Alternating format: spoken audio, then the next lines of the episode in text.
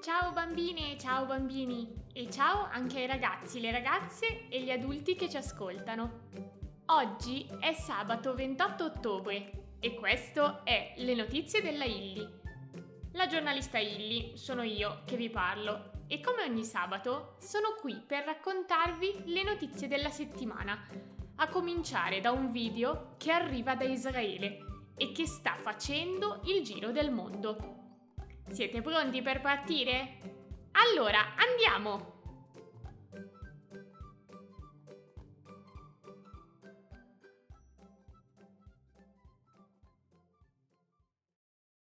Una sola parola. Pace.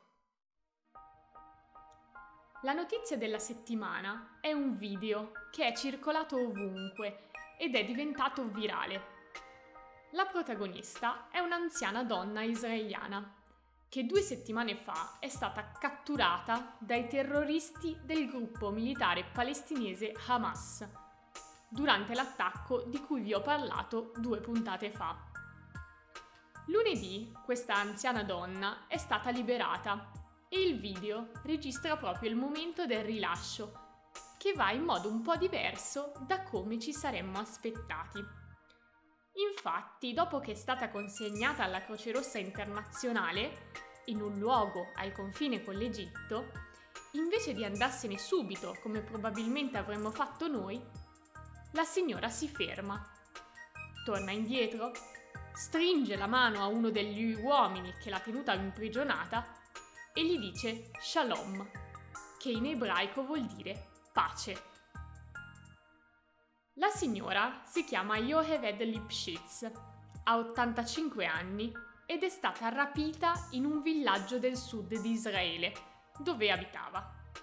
Yoheved è stata caricata su una moto ed è arrivata a Gaza, dove per chilometri e chilometri ha camminato nei tunnel sotterranei della città e dove poi ha vissuto per due settimane insieme ad altri 25 ostaggi e agli stessi miliziani di Hamas. Ho vissuto un inferno, ha detto ai giornalisti, ma tutto sommato ci hanno trattati bene. Hanno curato feriti e ci hanno dato da mangiare pita, cetrioli e formaggio, le stesse cose che mangiavano loro. Yoheved è stata liberata perché è molto anziana ed è il quarto ostaggio a essere rilasciato dai terroristi di Hamas, che però hanno ancora tra le mani 200 israeliani. Tra questi c'è anche il marito di Yoheved, che ha 83 anni. Nonostante questo e quello che ha vissuto, la signora, che per tutta la vita si è battuta per il dialogo di israeliani e palestinesi, ha detto pace a chi l'ha rapita. Forse per lanciare un messaggio di speranza ai familiari degli ostaggi e a tutti quelli che vogliono solo che questa antica guerra finisca.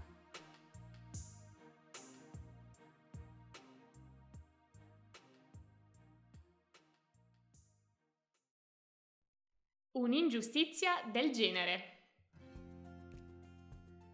In Islanda questa settimana decine di migliaia di donne si sono rifiutate di andare a lavorare. No, eh, non hanno fatto vacanza, bensì hanno scioperato per protestare contro il divario retributivo di genere. Sì, lo so, l'espressione è un po' difficile, ma significa una cosa molto semplice e cioè che in media le donne lavoratrici guadagnano meno degli uomini che lavorano. Questo succede per vari motivi. Per esempio, perché ci sono meno donne di uomini tra le persone che lavorano, oppure perché alcuni ruoli, quelli meglio pagati, sono rivestiti soprattutto da maschi. Tutto ciò non è giusto e le islandesi hanno deciso di dirlo chiaro e tondo. Gli effetti della loro protesta si sono fatti sentire subito, soprattutto nelle scuole e negli ospedali, dove lavorano numerosissime donne. Anche in casa le donne si sono rifiutate di svolgere le faccende domestiche di cui normalmente si occupano, per far vedere a colpo d'occhio quanto è importante il loro contributo. Alla protesta ha partecipato anche la premier islandese, che martedì non si è presentata in ufficio. Urca, ma la situazione è così grave?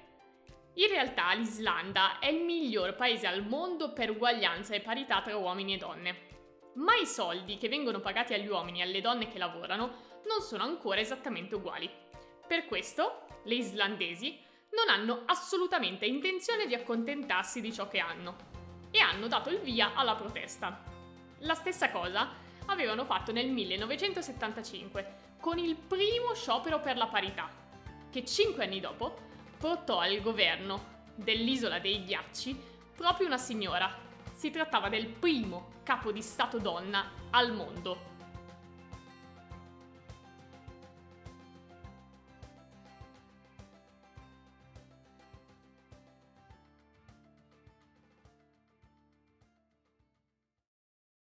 La porpora e il papiro.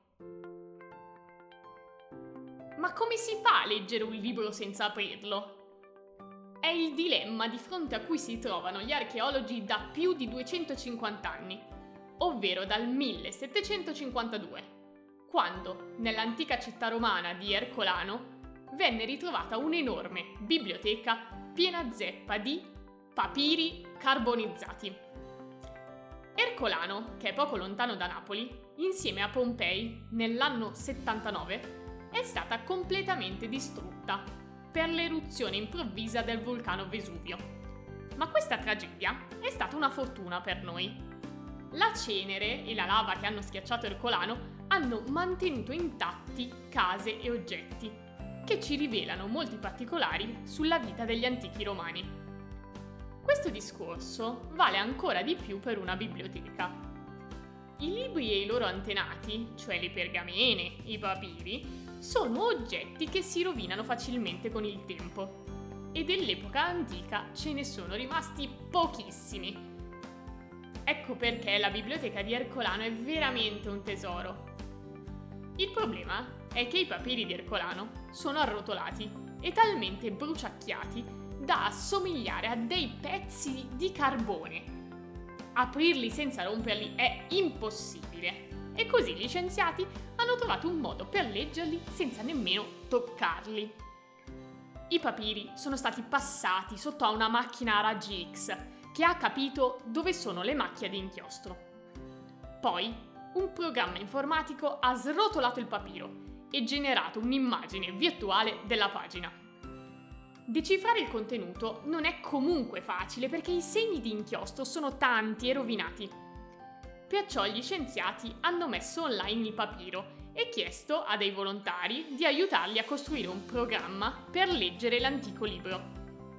Ebbene, ad agosto, ma la notizia è stata data solo questa settimana, un ragazzo americano di 21 anni ha addestrato l'intelligenza artificiale che per lui ha trovato e letto la prima parola dei rotoli di Ercolano.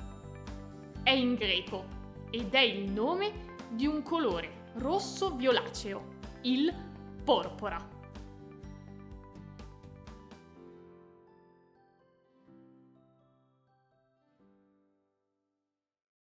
L'età della luna. Quando una persona ti chiede di indovinare quanti anni ha e tu rispondi 40 e invece quella persona ne ha soltanto 20, beh, hai appena fatto una figuraccia. A sbagliare di brutto l'età di qualcuno sono stati gli scienziati del pianeta Terra, che pensavano che la Luna fosse molto più giovane. Invece questa settimana i ricercatori dell'Università della California hanno scoperto che il nostro satellite si è formato 40 milioni di anni prima di quanto si pensasse finora. Più o meno 4,46 miliardi di anni fa. A quell'epoca probabilmente un oggetto celeste si è schiantato contro la Terra e ne ha staccati molti pezzi, che a poco a poco si sono uniti, formando la Luna. La scoperta della vera età della Luna è stata fatta analizzando i frammenti di roccia raccolti dalla superficie del satellite nel 1972, ovvero l'ultima volta che ci abbiamo camminato. Anche se la roccia lunare è nei laboratori terrestri da 50 anni, finora avevamo sbagliato i calcoli, perché non avevamo strumenti abbastanza potenti per analizzare i campioni. Ora però sì, e gli scienziati hanno potuto studiare e correggere l'errore.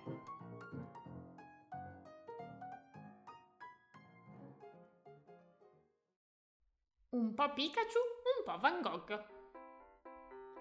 Cosa c'entrano i Pokémon con Vincent Van Gogh? Forse il giallo dei girasoli del pittore olandese è uguale al colore di Pikachu? Hmm, forse sì, anche. Ma da qualche settimana l'artista e i personaggi animati hanno in comune pure una mostra. Per festeggiare i suoi 50 anni, infatti, il Museo Van Gogh di Amsterdam che raccoglie moltissimi dei dipinti di questo pittore nato nell'Ottocento nei Paesi Bassi, ha chiamato la Pokémon Company e ha chiesto ai suoi disegnatori, gli stessi che illustrano le carte da gioco, di creare sei quadri con i Pokémon inseriti nelle opere di Van Gogh. Il risultato è una mostra un po' strana che potete vedere fino al 7 gennaio se per caso vi capita di essere ad Amsterdam, in cui si vedono Munchlax e Snorlax nella stessa stanza dipinta da Van Gogh nel 1888, oppure il Pokémon Sunflora sbucare tra i girasoli di uno dei più famosi quadri di fiori mai dipinti.